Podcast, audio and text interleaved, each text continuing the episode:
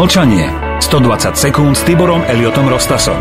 Len prednedávnom nám na kameru adresuje svoj apel Jana Žitňanská, ktorej svokra Lucia Žitňanská už na realizácii novelizácií zákonov obmedzujúcich slobodu slova a prejavu zapracovala.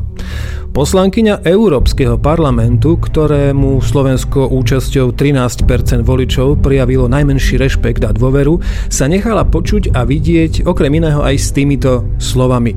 Na pôde Európskeho parlamentu sme prerokovávali aj jednu veľmi dôležitú správu, ktorá sa týkala bezpečnosti, ktorá sa týkala propagandy, ktorá sa týkala dezinformačných kampaní, ktoré prichádzajú či už z Ruskej federácie alebo z tzv.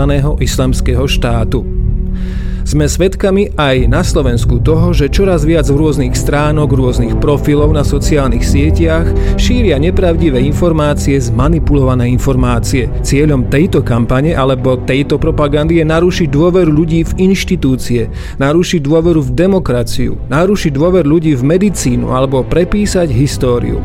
Žitňanská svoju úvahu končí týmito slovami. Naozaj ide o vážnu tému, netreba ju podceňovať, pretože ako sa aj vyjadrili mnohí moji kolegovia počas debaty, táto vojna, hybridná vojna je nebezpečnejšia a podsúvanie dezinformácií je veľakrát nebezpečnejšie ako používanie klasických zbraní.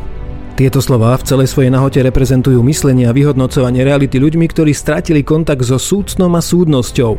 Ak sa zamyslíme len nad poslednou vetou, logika Žitňanskej je, a to doslovne, ak niekto podsunie informáciu, rozumej správu kolidujúcu s doktrínou, je nebezpečnejší ako strieľajúci masový vrah používajúci klasické zbrane.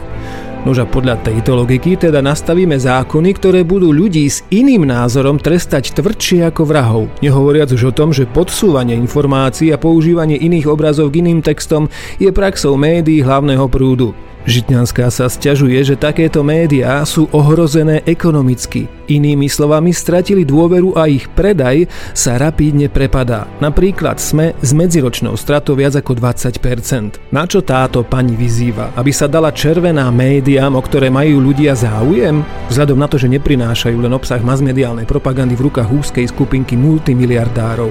Ďalším z hrozivých priznaní o indoktrinácii je posadnutosť meniť a koordinovať myslenie mladých ľudí. Žitňanská svojim myslením absolútne korešponduje s totalitným myslením podceňujúcim individuálne schopnosti každého, kto sa realitou a jej vyhodnocovaním zaoberá.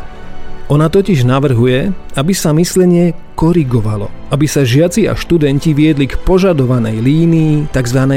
Kritického myslenia. Ach, aká tragikomická mantra. Mlčanie. 120 sekúnd s Tiborom Eliotom Rostasom. Túto reláciu podporuje mesačník Zem a vek.